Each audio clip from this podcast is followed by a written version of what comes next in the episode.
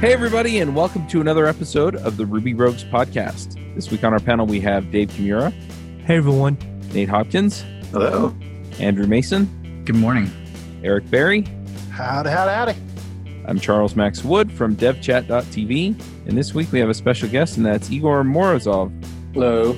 This episode is sponsored by Sentry.io. Recently, I came across a great tool for tracking and monitoring problems in my apps. Then I asked them if they wanted to sponsor the show and allow me to share my experience with you. Sentry provides a terrific interface for keeping track of what's going on with my app. It also tracks releases so I can tell if what I deployed makes things better or worse. They give you full stack traces and as much information as possible about the situation when the error occurred to help you track down the errors. Plus, one thing I love, you can customize the context provided by Sentry. So, if you're looking for specific information about the request, you can provide it. It automatically scrubs passwords and secure information, and you can customize the scrubbing as well. Finally, it has a user feedback system built in that you can use to get information from your users. Oh, and I also love that they support open source to the point where they actually open sourced Sentry if you want to self host it. Use the code DevChat at Sentry.io to get two months free on Sentry's small plan. That's code DevChat at Sentry.io. Do you want to introduce yourself real quick? Let us know who you are, why you're famous, what you do for a living, all that stuff. Oh, yeah, sure. Well, I'm a software engineer from Moscow. That's in Russia.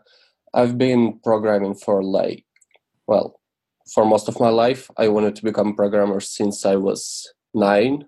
So I kind of earned my first money when I was 14. But right now, I'm a, pro- a professional software engineer at a small company called CleanRoo.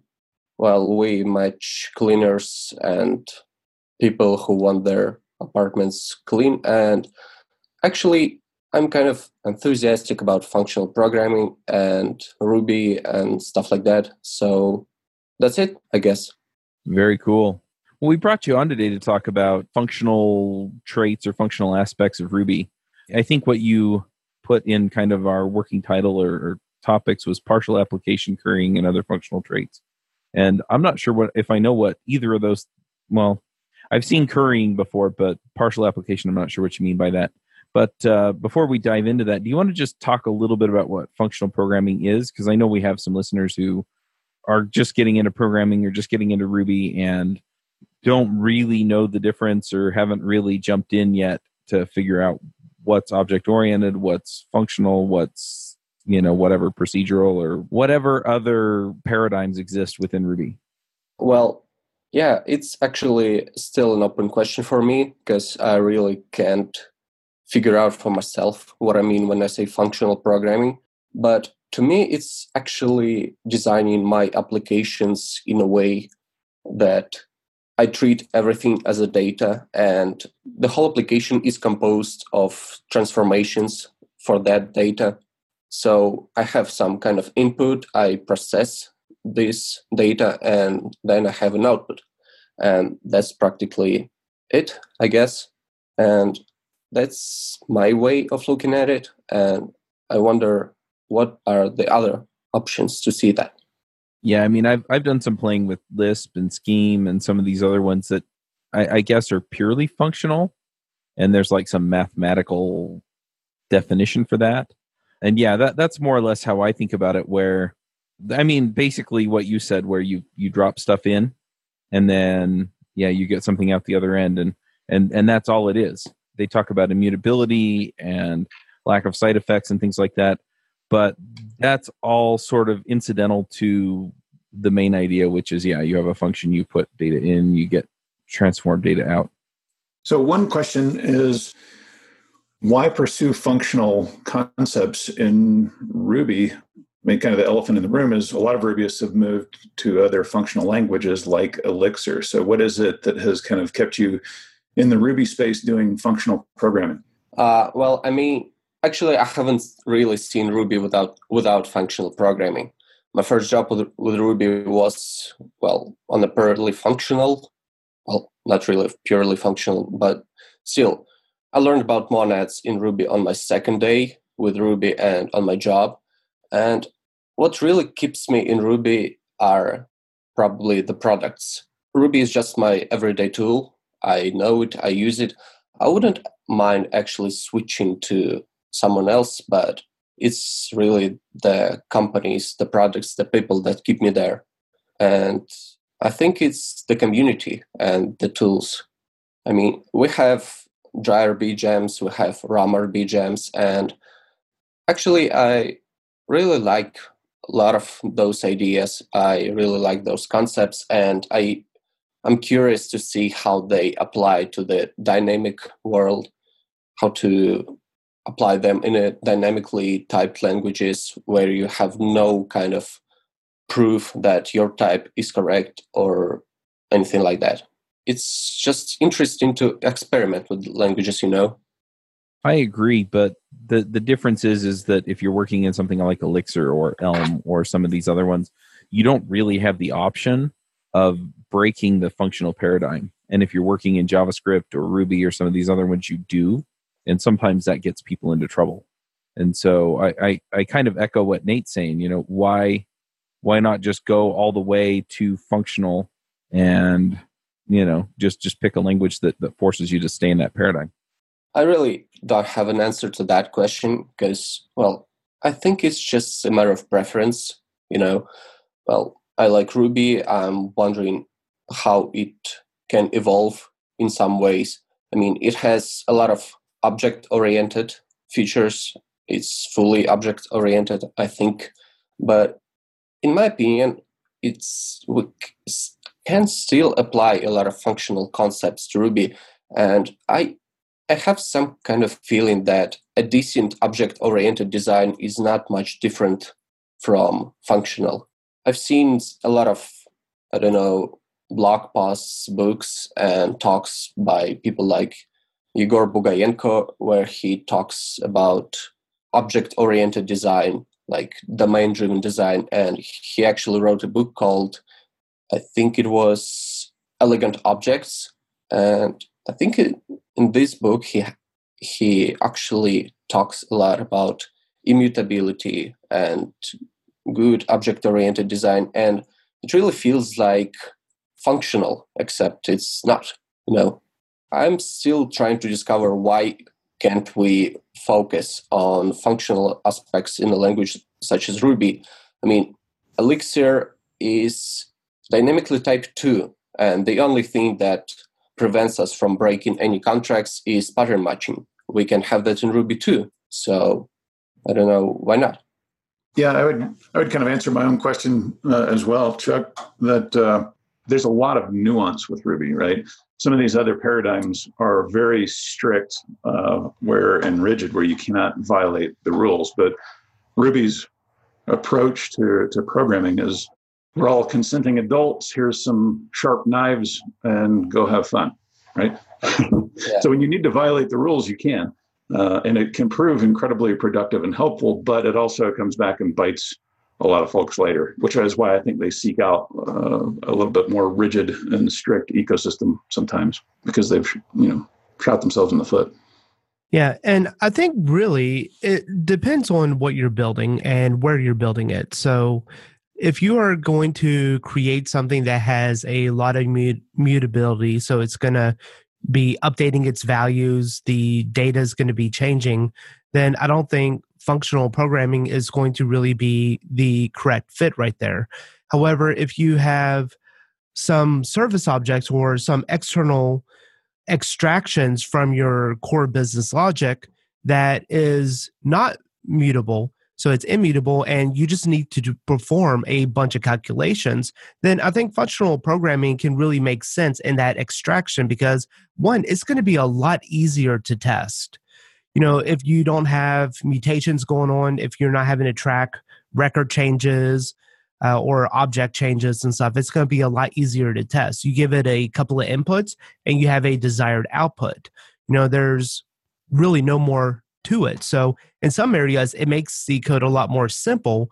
Uh, not only simple to write, but also simple to document or consume because you're only going to have a few entry points or not entry points. You're going to only have a few parameters that you're passing in, and you have a certain kind of desired output. So, from that sense, I think that it can make some complicated business logic that you have extracted out into some functional programming, you know, which it can be as simple as just a class that you initialize, and then you have a method that you call within there. and that method has some other methods that it consumes that's you know in a functional style. I don't want to write functional programming. I want to write object oriented programming. So also for that aspect too i enjoy oop a little bit more than i enjoy writing functional programs. Yeah well ruby definitely pushes you that way. It, it makes it a little bit more natural to write that but some of the functional aspects of ruby make it really really convenient to do a lot of other things in ruby so uh, I see where you're coming from, but I, I think a, a, lot of times too we don't realize that we're kind of getting the power of both areas when we work in Ruby. And yeah, some of the some of the natural and powerful features are object oriented, and some of them are functional. Yeah, and you know, there's this debates on functional programming. I think it was in 2001. There's a paper with notes from the debates. It's called "Objects Have Failed." it was a, I think it was a discussion about object oriented programming and if it's good or bad and I remember there was one particular point that really came close to my heart. It says that when we think about languages as purely object oriented or when we push ourselves into a single paradigm, then we actually fail to embrace the diversity. We fail to embrace all the different aspects of working with data. We when we push ourselves into a single paradigm, then we cannot really have nice things. And I want my program to be good. I mean, I, w- I want it to work. I want it to be maintainable. And to do so, I have to like I have to switch paradigms.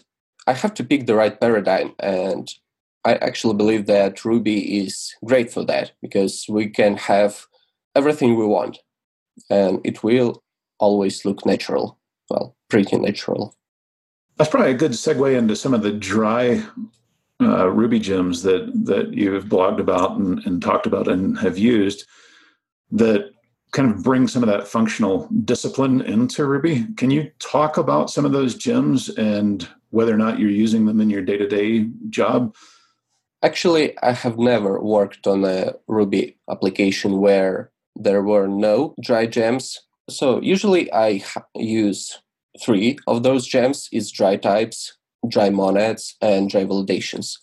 I use dry types usually to design my domain. So I like to think of types in terms of data that they possess. Like uh, the data type, you know, there there are five definitions of a data type, and the one I like the most is a data type is a set of all possible values and a set of functions that you can apply to those function to those values. So when I think of my data in those terms, in terms of possible values, then I can actually design better data. I can design my program flow to work with all the diversity of types, with all the diversity of, of, of options.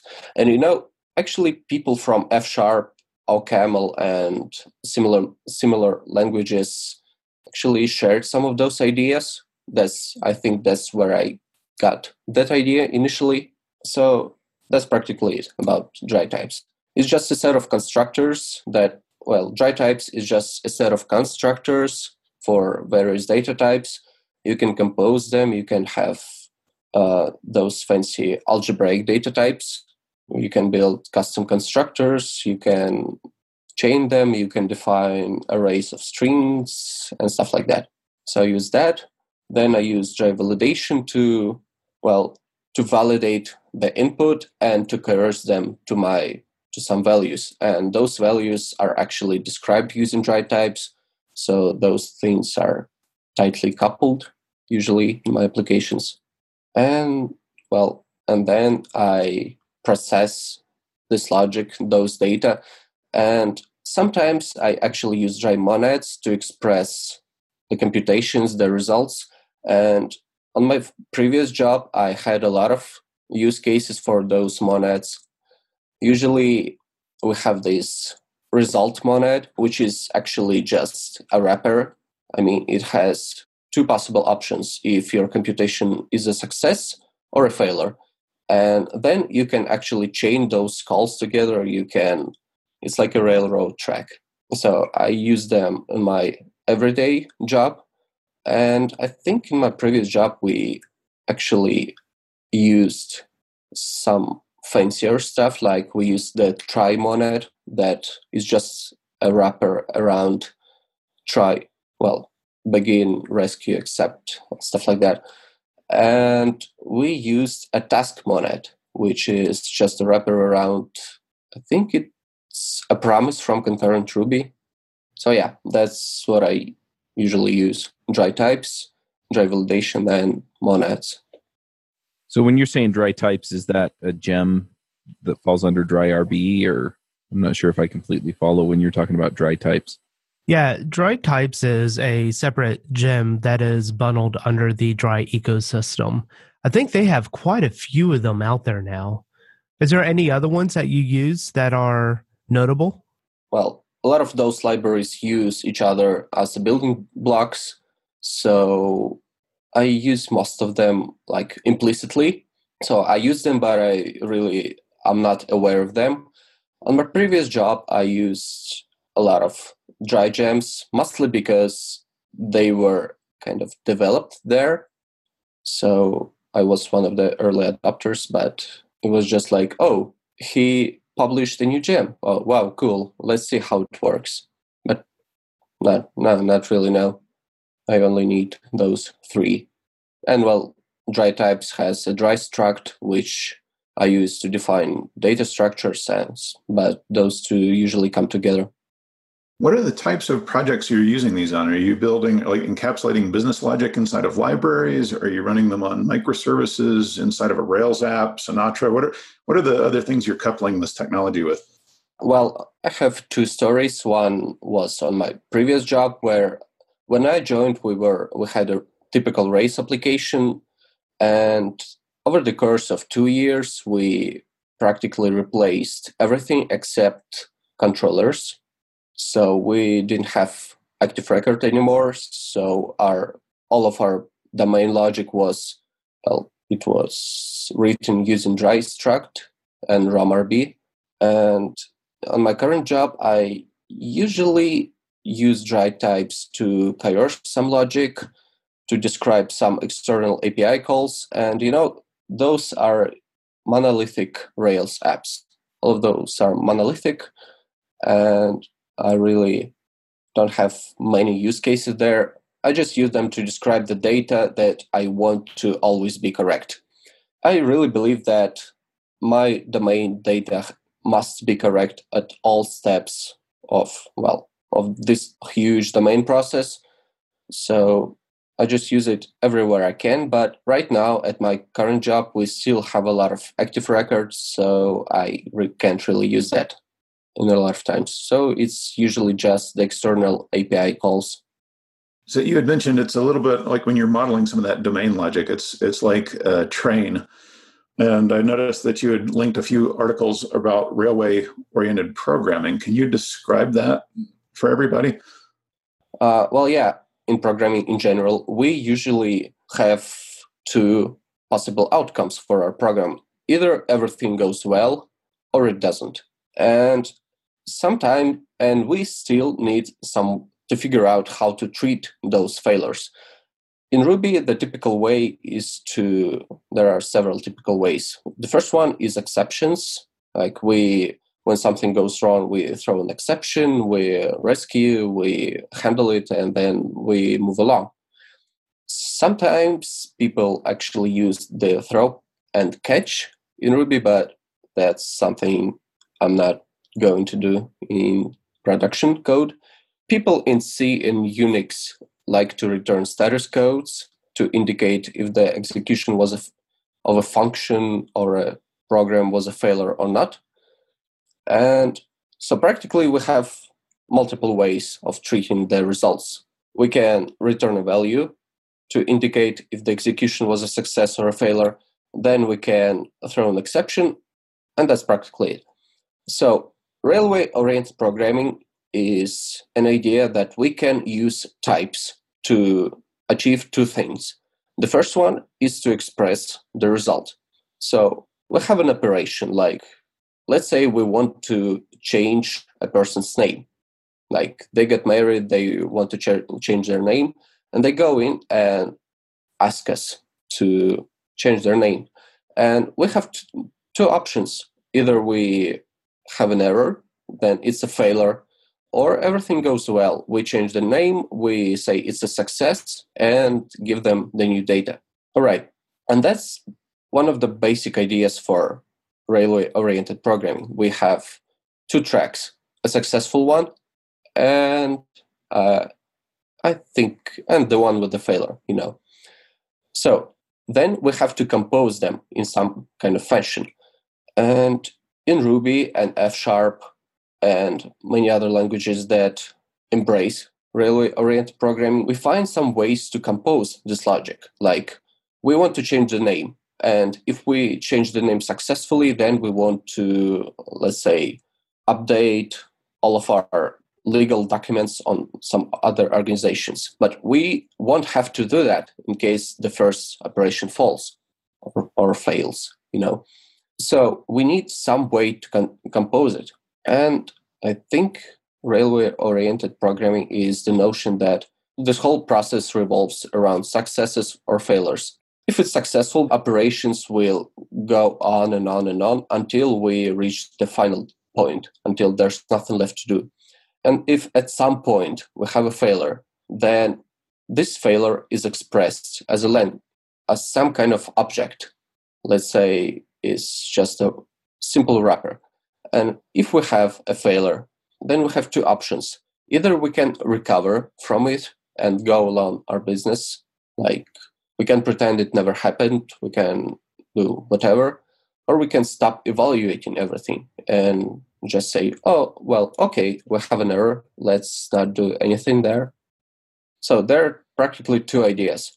The first one is there are a successful and not so successful outcomes of for any operations. And then you need a way to chain them. So I think that's it. This episode is brought to you by TripleByte. Applying to programming jobs sucks. You have to put the right keywords in your resume, you spend hours and hours on the phone screens and take home projects, and that's assuming the company even responds to your application. Well, if you're a software engineer, TripleByte can help. They work with over 400 top tech companies, from big names like Dropbox and Adobe to exciting startups. You do one brief online interview with them, and if you do well, you go straight to final interviews with the company on their platform. It's like the Common App for software developers. TripleByte does not look at your resume or where you went to school. All they care about is if you can code. I've helped dozens of software developers with various credentials get jobs, and this looks like a terrific way for you to get in and get interviewed and get a job without a lot of the hassle and overhead. You can go check them out at triplebyte.com slash rogues. That's triplebyte.com, byte as in eight bits. As a special offer for listeners of this show, if you take a job through TripleByte, they'll offer you a $1,000 signing bonus. I like the way that models in the sense that you narrow down the scope of what a particular business process is, or at least uh, uh, one of the operations, and then execute it, and it's either a pass or fail, similar to a test uh, framework. And then you just chain them together, and either you continue down the happy path with all successes, or something might halt the chain that you've composed. So I, I, actually wrote something similar about six or seven years ago called uh, it was a Ruby gem called Ellington, and uh, railway that uh, what is it the F sharp article about railway oriented programming I think came out shortly after, pretty close to the time that I had, I had done all that work. I called it Ellington. So if you look at GitHub and, and just search for Ellington, you'll find a Ruby uh, project there. And it's named Ellington because it was modeled after uh, the A train, which was Duke Ellington's signature song.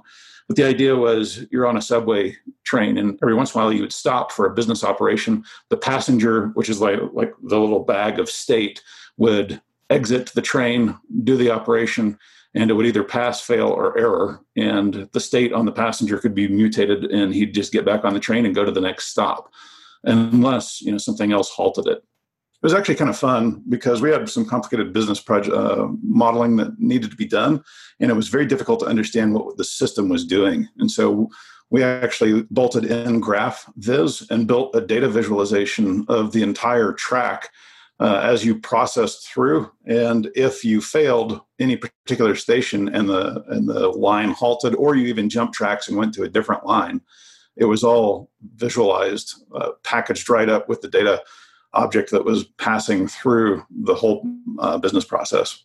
Pretty slick, but it's since been long abandoned. I'm sure the uh, the dry libraries are a much more robust way to go about that these days. But uh, it was a fun uh, exercise back in the day. So, as far as readability when using dry validations, dry types, dry monads, do you think that it is more readable to read the code or is it a bit more obfuscated? Like, is it harder to read if you are unfamiliar with uh, the dry ecosystem and bringing someone in? Do you think that they're going to have a difficult time adopting it? Because there is quite a bit that is covered with the dry ecosystem. Well, it's actually a pretty painful issue. I think, uh, you know, there are two sides to it. The first one, those gems make it easier to reason about the code. Like you, they prevent you from doing silly things sometimes. And it's what I like about those gems is I really like the tools that if I have to fight them to achieve th- something, then I'm not doing it right and those are just those gems are one of the well they help me with that. So if i have to fight them then i'm really not doing something right. But yeah new people will be confused and those ideas are kind of new to ruby. I think a lot of them are new like the type constructors those are concepts the concepts are like are not they come from Scala, they come from Java, they come from Haskell, and this is not what most of Ruby developers are familiar with. So, yeah, you have to teach them. You have to teach new people how to treat these those gems, how to treat this code. And if we're talking about plain re- some kind of readability, I'm not really sure about it because I've never seen Ruby code without a lot of dry-rb code. So I'm kind of familiar and it all looks natural. So yeah. Yeah, on that project I was talking about earlier, what we found was it was difficult to model the business process kind of in that paradigm, that functional um, type paradigm, railway, the railway oriented way. What we would do is kind of just glob a bunch of business logic together to achieve the thing and then kind of back out into the more formally modeled business process. Sometimes we couldn't get there. Like it was, it was just too cumbersome trying to model it beforehand. So we would implement it and then kind of refactor it back out into a railway oriented type design. Once you model your code that way, you can actually have reasonable conversations with the business team because they can actually reason about what's happening. Like, like I've got this uh, business process with these you know five stops along the way and they can either pass or fail and if they fail this is what happens and then your business team can actually get involved in modeling out your business processes with you in theory. So if someone had never worked on a project that was using these dry gems and acted a bit more functional like say coming from your traditional rails app are they going to be completely lost? Is it a very different paradigm? Yeah i actually think so. When i quit my first job with extensive dry-rb usage, I actually came to realize that most of the people don't use the dry-rb the way the creators do. Like people try to reinvent a lot of things that are already implemented in those gems, and those gems are not really documented properly. So everyone's gonna have a hard time doing this. The community around those gems is pretty small. So there's a couple of people who are familiar with that. And I think it's important for those people to share their ideas. Like they have to write new articles, they have to write documentations and stuff like that. Are there any good open source projects that, uh, other than the gems themselves, that actually show their usage that you're aware of?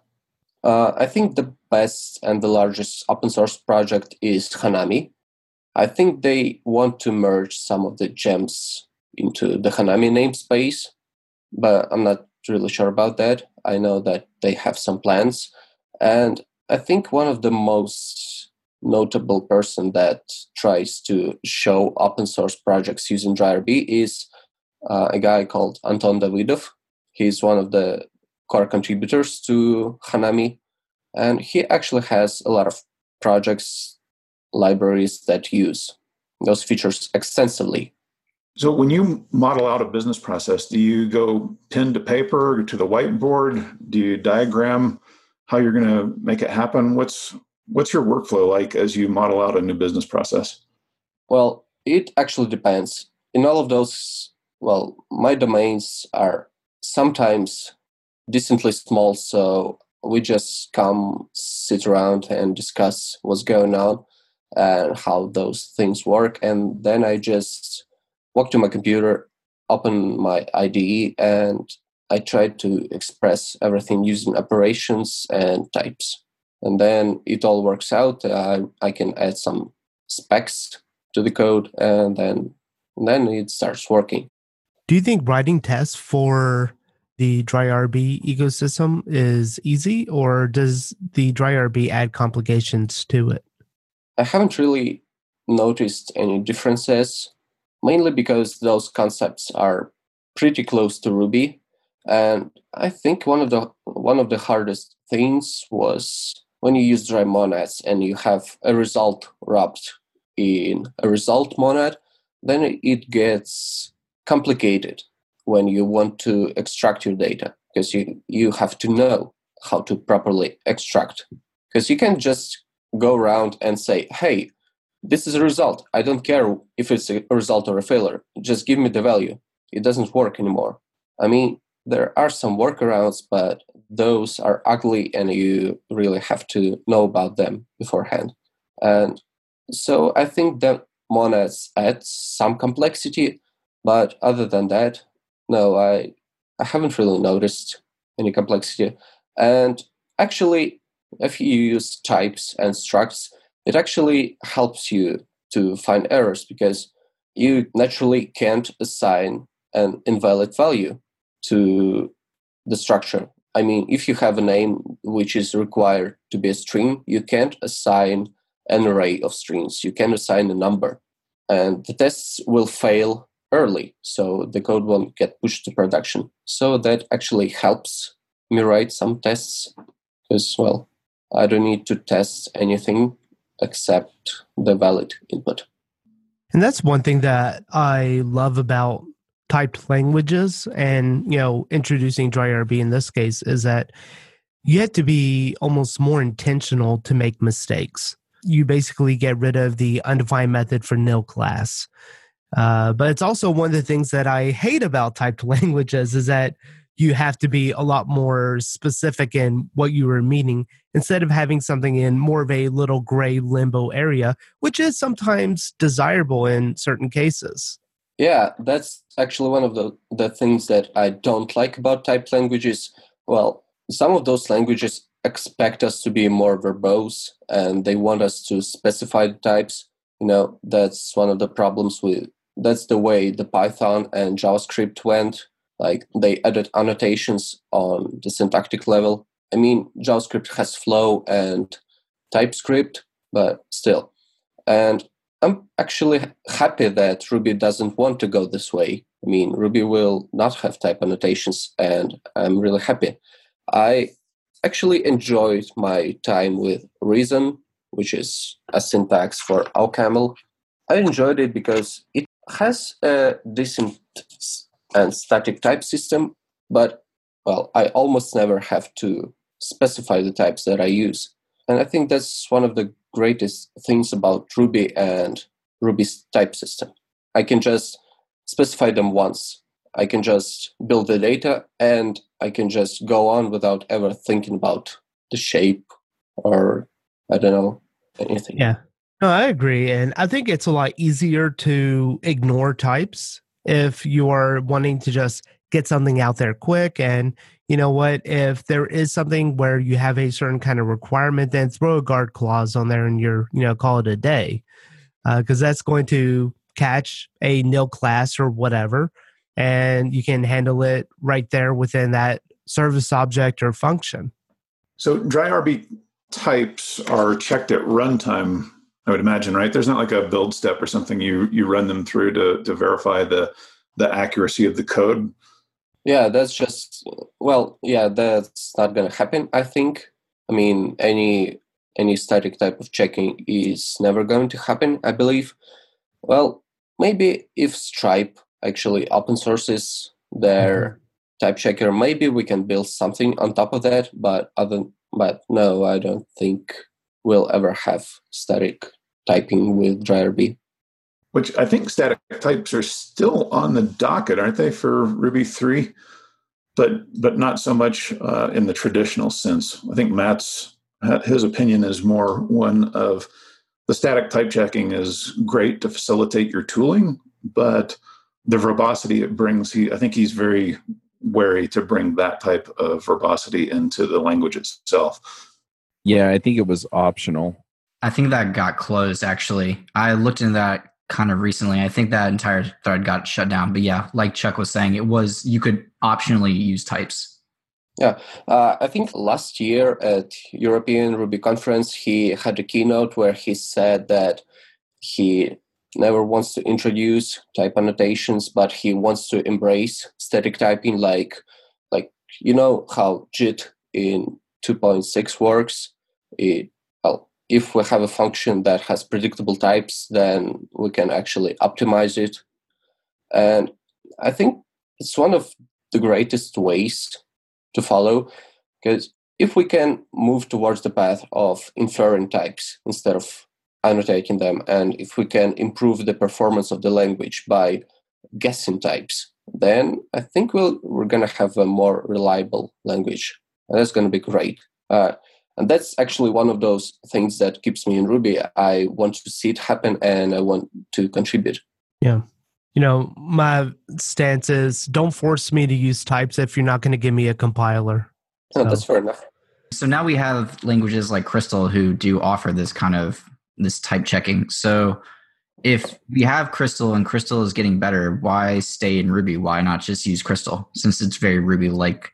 Well, really, I don't know. Actually, I've never seen Crystal, and I think there's a lot of good languages. And I really have to consider this, but there's one thing I want to know about Crystal's type system. Does it have nil as a default value in each type? Because that's one of those things that I really don't like about statically typed languages. You know, when you have a string, it's usually not just the strings that you have. You also have an, a special value that you have to always consider. And you know languages like rust ocaml and f sharp they have this notion of optional data type. And i think java 8 has it too. So practically you wrap your value in an optional and then you can work with it. And i wonder if crystal has it or does crystal have nil yeah so looking at their front page right now and i have not i have not a crystal expert by any means but it says all types are non-nillable in Crystal, and nillable variables are represented as a union between the type and nil. As a consequence, the compiler will automatically check for null references in compile time, helping prevent the dreadful billion-dollar mistake. Which I'm not really sure what that is, but it does look it does look like it'll default to nil. I'm not sure. Well, this looks promising. Actually, yeah, I think I like it.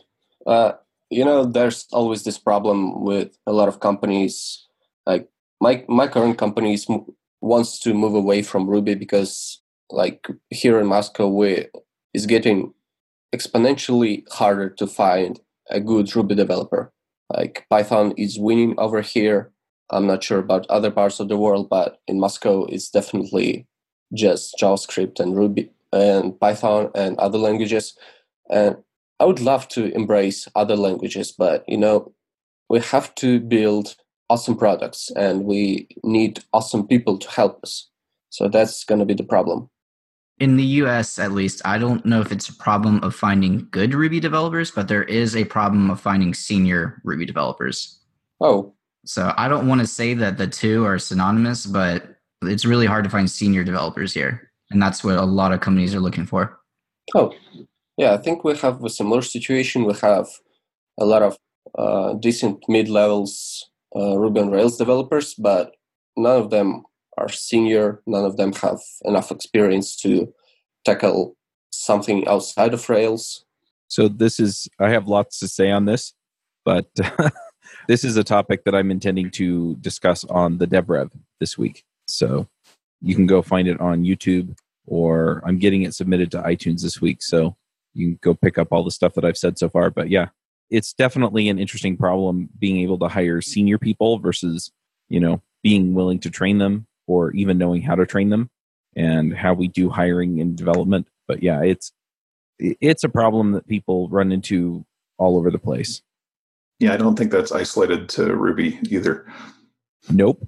I have companies, you know, looking for them in, in JavaScript, in a lot of other areas, and yeah, it's and, and they don't gonna- really know what they want. as- Yeah. And what's going to ultimately happen is that companies are then going to start realizing, like, oh, well, hey, we could just go overseas and outsource our code to this other country because they have senior Ruby developers. So they outsource it to somewhere else. You get the code back, and it seems to work for a few weeks.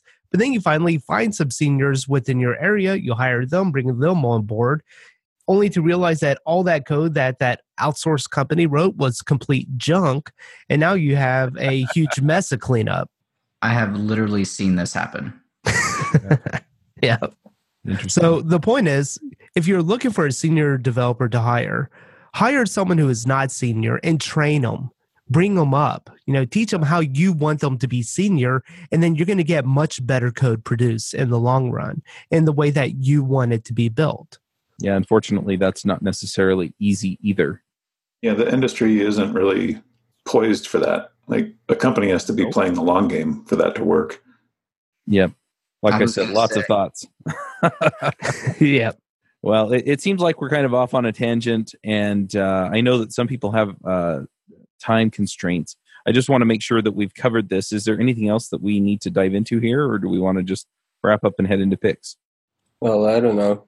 Actually, there there are lots of topics to discuss, and you know it's gonna take probably a week of constant talking just to cover everything. I'm game. Let's go. Yay! I'm just kidding. All right. Well, maybe we'll have you back and we'll dive into some of these other topics. As a Ruby developer, you've probably used Redis for queuing and caching. But if you're like me, you've never completely understood it. You just followed the tutorial to set it up and then hoped it'd stay up. Now that I'm building my own services for other people, I realize that you and I often don't have the desire or time to run an ops or DevOps team or do it yourself. Plus, since you're not a Redis expert, you're not exactly sure how to know what it's doing. That's why I love Redis Green. No setup. It runs on any AWS region I want, so I can run it near me. And the tooling is amazing. I have to tell you about this feature actually. It actually maps the memory you're using and tells you where all the memory is allocated. So this makes it really easy to see what's going on in your Redis setup. It also runs on AWS, so it scales easily and can alert you when it hits certain thresholds in performance or capacity. Sorry for going all fanboy on you, but I love this tool. Here's the thing if you don't want to do ops or are already on Heroku or something, then use Redis Green for the rest. It's simple yet powerful. Check them out at redisgreen.net. But yeah, let's go ahead and do some picks. Dave, do you have some picks for us? Yeah, sure. So my server rack that I have in my basement, I have about five or six servers hanging on there, and I recently got another one. And the server rack was built out of wood studs. So I was fearing that the thousands of dollars of computer equipment I had on there on my home built rack was exceeding the weight capacity of wood. So I upgraded to a NavePoint 42U rack. So it's actually made out of steel. So it's pretty sturdy. And so that's my pick. It's nothing fancy. It does not have all the bells and whistles. And for a 42U rack, I paid about 250 for it. So that's a very reasonable amount to spend for a server rack. So I'll pick that. And then with that, I got a couple of solid state hard drives, the Samsung Evo series. Uh, one terabyte now costs about 150 bucks, which is insanely cheaper than what it was just a year and a half ago. Nice. And for those wondering what I'm running on the new rack, it is a Kubernetes cluster. So I'm playing around with Kubernetes and having some joy and fun with that. Nice. Is that an ironic statement? Are you actually having fun with Kubernetes? No I comment. It's, I think it's low stress when it's a hobby. Hey, There you go. Nate, do you have some picks for us? I do, and they're all related to Code Fund. So, as you guys know, that I'm working with Eric on on Code Fund to support open source, and we have a, a wide publisher network that we want to grow. So, uh, this is kind of a call for publishers. If you have an open source project or a technical blog or anything like that, and you would like to make some money to help support your efforts in that, please reach out. Just go to codefund.app and uh, sign up also we've had some interesting like we're doing about 600000 uh, impressions um, ad impressions uh, a day now.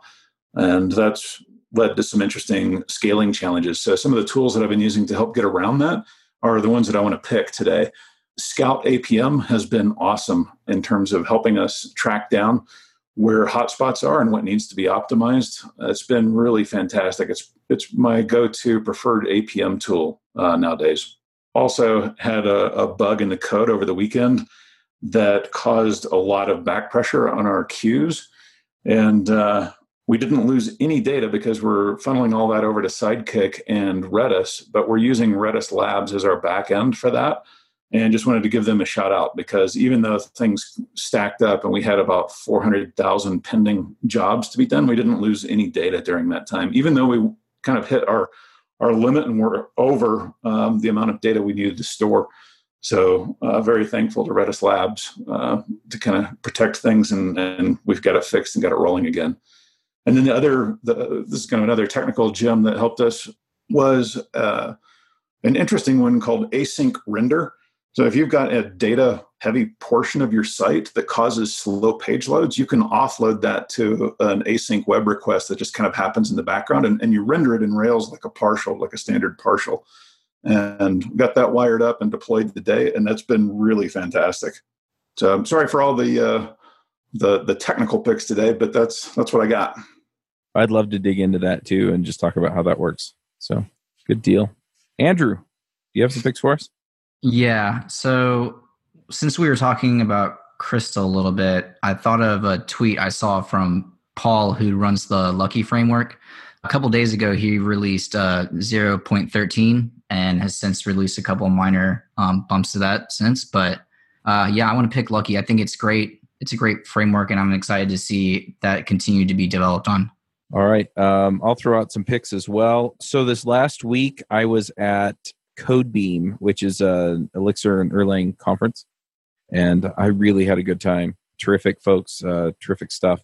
If you're into Elixir, we have a show called Elixir Mix, and you can go check that out. That's kind of how I wound up down there. We had Francesco Cesarini, who's been on this show before.